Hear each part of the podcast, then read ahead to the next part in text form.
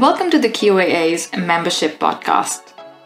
In this episode, we continue to talk about QAA's collaborative enhancement project on making the language of assessment inclusive. The project is led by the University of West of England in partnership with University of Brighton, University of Hertfordshire, and University of Greenwich. The first part of the podcast explored the project's overarching objectives, key drivers informing the project, the how of the project looking at the methodology, and the idea of mysterious quotients related to the terms and phrases used in assessment. In this, the second part of the podcast, we continue to speak to our students to know about their experience of working in partnership with staff and fellow students. We will hear from Nicole from the University of West of England, Dorothy from University of Hertfordshire, and Jason from University of Brighton. And as we continue these conversations, our staff speakers, Laura and Kathy from University of West of England and Marvel from the University of Hertfordshire, will share their experience of working with students.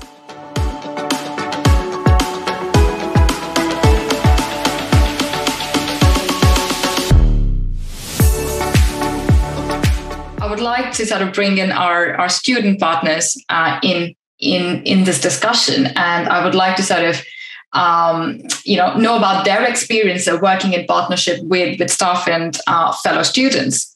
So, Nicole, coming to you first. Uh, in what ways adopting the staff student partnership approach uh, did benefit the uh, uh, project? What has been your experience so far? Thank you. Um, I think the main thing for me has been, in terms of benefits, has been that um, we as students can kind of provide maybe uh, input that that fills in gaps that staff might have um, or may have missed um, from the student perspective um, for, for, whatever reason, you know, we can kind of go, oh, actually, there's this this idea about um, what it's like to be a student, and or maybe this about about the student experience. And then on the sort of flip side of that, almost, staff can then provide their own expertise on what it's like to actually be involved in a research project. You know, a lot of the staff on this project have done lots of research before, um, and so it's really nice to kind of have that support network to kind of reach out of like, oh, I didn't understand this particular piece of jargon, or what's the best way to go about doing an analysis of this type of data. And so I have that kind of um, yeah support network of almost other other people who have done this before because I'm very you know new to this whole thing. So I can have those people that I can talk to and, and ask for advice, and that's been really really helpful for me to to learn basically on the job um, a lot of the time. So that's kind of been my experience, kind of filling in each other's maybe blind spots and things or things that we didn't know. Fabulous. That's from a student perspective. From a staff perspective, how's the partnership really benefited the project? Um, it's been great. I've been lucky because um, the Academic Practice Directorate has always had student partners, certainly for the last few years. So I've been lucky enough to have had Nicole and um, other student partners working with me from the start of the project. And I think they've got a huge contribution to make. So um, Nicole and Nee, who was our other partner last year and actually is on the project again this year, um, they did some of the first drafts of the ethics documentation, so they were involved right from the start. And they took part in the conversations that I mentioned earlier about selecting the words that should go into the survey. So they had the student voice um, represented there. And I think the other thing is around. Um, giving students who are participants in the project um, a, a, an under, a an opportunity to feel that they can speak freely. And so our intention is that um, the student research partners are going to run the student focus groups so that the students don't feel intimidated sitting talking to members of staff. It's around that power power dynamic, isn't it, in research? So they won't hopefully feel too intimidated about talking about what they find difficult around interpreting assessment tasks and feedback. And that's actually coming up later this week. Um, students are going to be doing that. So it's been fantastic fantastic. And it's, as Nicole says, it's filling in the gaps from each other's experience. Brilliant. So that was really insightful to be listening to both student and the staff side of things.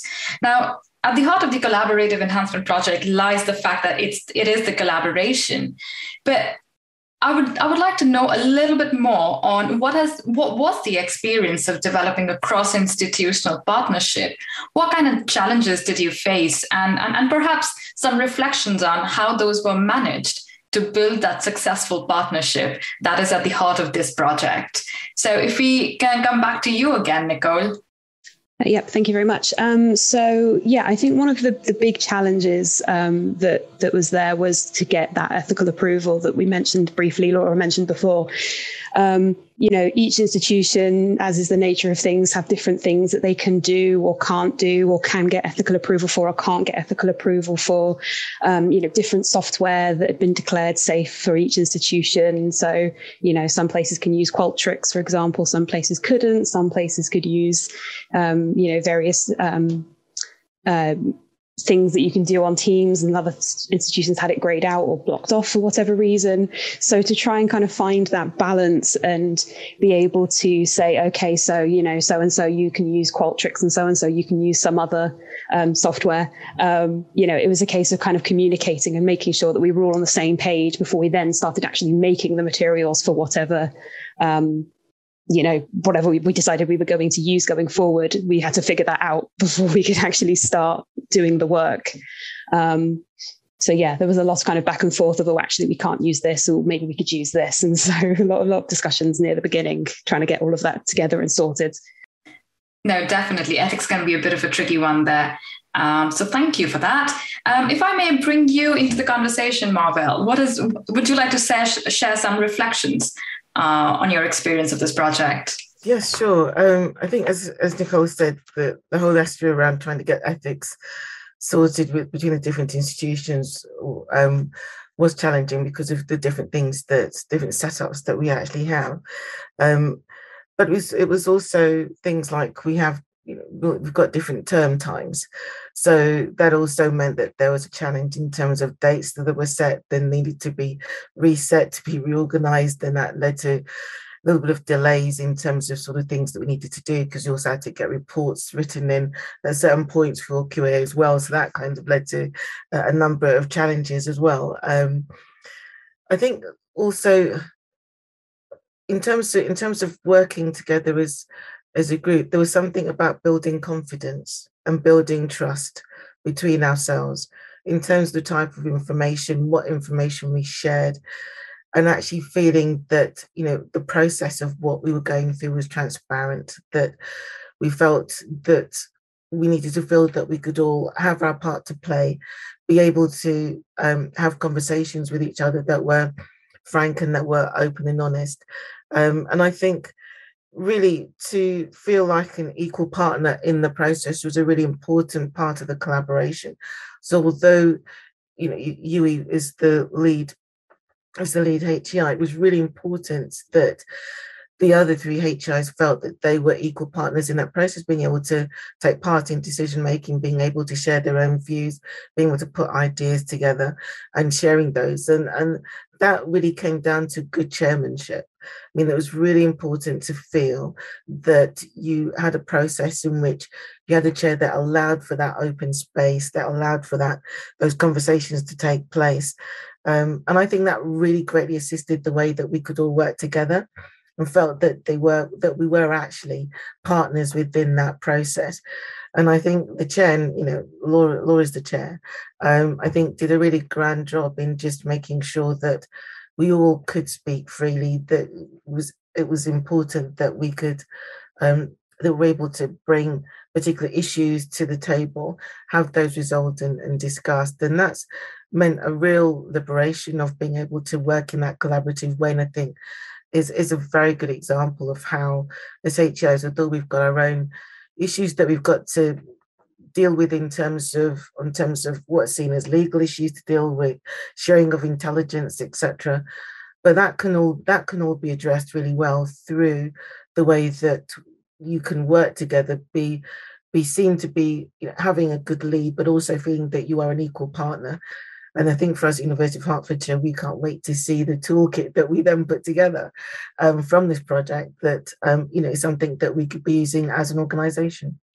I wonder, Nicole, uh, from your perspective, what is your experience uh, on, on working on this project? for me, the main thing that I've kind of gotten out of this um, working on this project is it's been a really good opportunity to get some experience of research. Um, which I'm a PhD student, so I know that going forwards, um, that's going to be really, really helpful to have that experience to be able to say, yes, I have research experience, I've done these projects, and here's the output, and all of that sort of thing. Um, and also getting to try out different kind of approaches and skills, almost like with stabilizers when you're first learning to ride a bike. You know, you get that feedback and you have the support network that I mentioned before um, that you can kind of speak to, and you can keep improving and seeing where where things take you. You know, you can try different different things out and see what happens. Um, you know, I know I'd never run a focus group before, for example, and I'm about to do that later this week. So it's kind of a thing of yeah, getting to try these new things and learning these new skills that I can then take forward into my career, sort of post PhD. Um, has been the main thing for me. Brilliant. And continuing on that line of thought, Dorothy, what has been your experience like?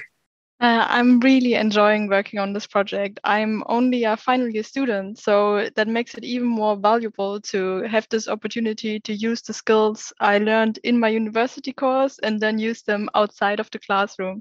And it feels amazing to contribute to this project that will hopefully make a difference for students that are anxious or struggle with assessment terms. So I'm just very grateful for this opportunity to get this uh, real life experience of research what's better than using skills in classroom and and outside classroom. And this takes me to jason. Would you like to share your reflections on your experience? Yeah thank you. Um, so as a phd student you can perhaps feel slightly on your own or slightly isolated with the sort of decision making processes as part of a research project.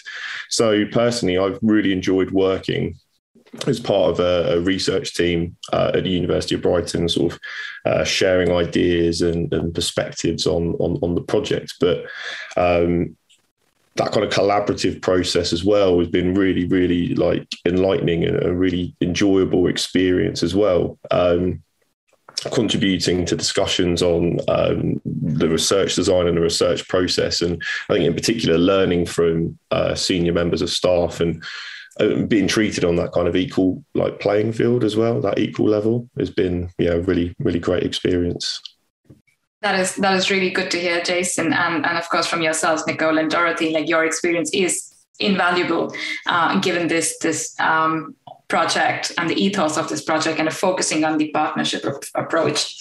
Um, of course, as we sort of inch towards the end of this this this podcast, you know, we've we've spoken about um, the drivers of the project, what has been the methodology, the, the, the opportunities and the challenges. But I think at this point, it would be useful to bring in Kathy back again to, to share with us, you know, how do you envision the project would be of value to colleagues in the sector? In other words, what are your hopes for the intended impact uh, of the of the outputs from this? When we did the surveys, we consciously chose to focus on confidence as one of the measures, which is why all of our questions were phrased around confidence because we all know that's how we achieve our best is when we feel confident. Um, so one of our hopes for this is that it will support really confident learning communities to come together with a, a sense of common purpose and that all of the individuals in those learning communities staff and students alike feel confident to ask clarity for what is what is expected of them um, and make sure that they all understand what's going on. And part of confidence building is about creating space for somebody to say i'm not confident um, and likewise, it's about validating somebody saying, Oh, I think I might need some clarity here. And that's where we hope the mysterious quotient might help because it could provide a framework where it is okay for somebody to say, Actually, I just need to check that um, I know what is asked of me here because it's it's a term which is known to potentially be a source of confusion. And I think the cross university collaboration in that really helps to do that because now staff and students alike, it's not me and my context and me that's got a problem with this. It's known across the sector that if you're doing something which requires you to synthesize, reflect, the, the more problems troublesome languages, then we're validating people saying, okay, well, let's seek some clarity then. So that's what we're hoping the mysterious quotient can help us do to start conversations, to shine a light on the things which should be interrogated and should be explained a little bit more so that we overcome the assumptions maybe that people think everybody knows what's going on and we think we're speaking a common language when maybe we're not. So, what we really would hope that this project does is to develop an infrastructure and resources to, to support colleagues and students to come together with meaningful dialogues in the assessment space to generate that clarity and clear sense of of common purpose and hopefully shine a light on that fog and start burning it away. Brilliant. Thanks. Uh, thanks a lot that, uh, for, for that, Kathy. And, and thank you uh, to all our speakers and listeners for joining us today to unravel the mystery of the mysterious quotients in assessment and really and truly making that effort towards making the language of assessment inclusive. As mentioned at the top of the podcast, if you would like to find out more about the QAA's collaborative enhancement projects or to access any of our published resources, simply visit us at qaa.ac.uk. Thank you. Over and out.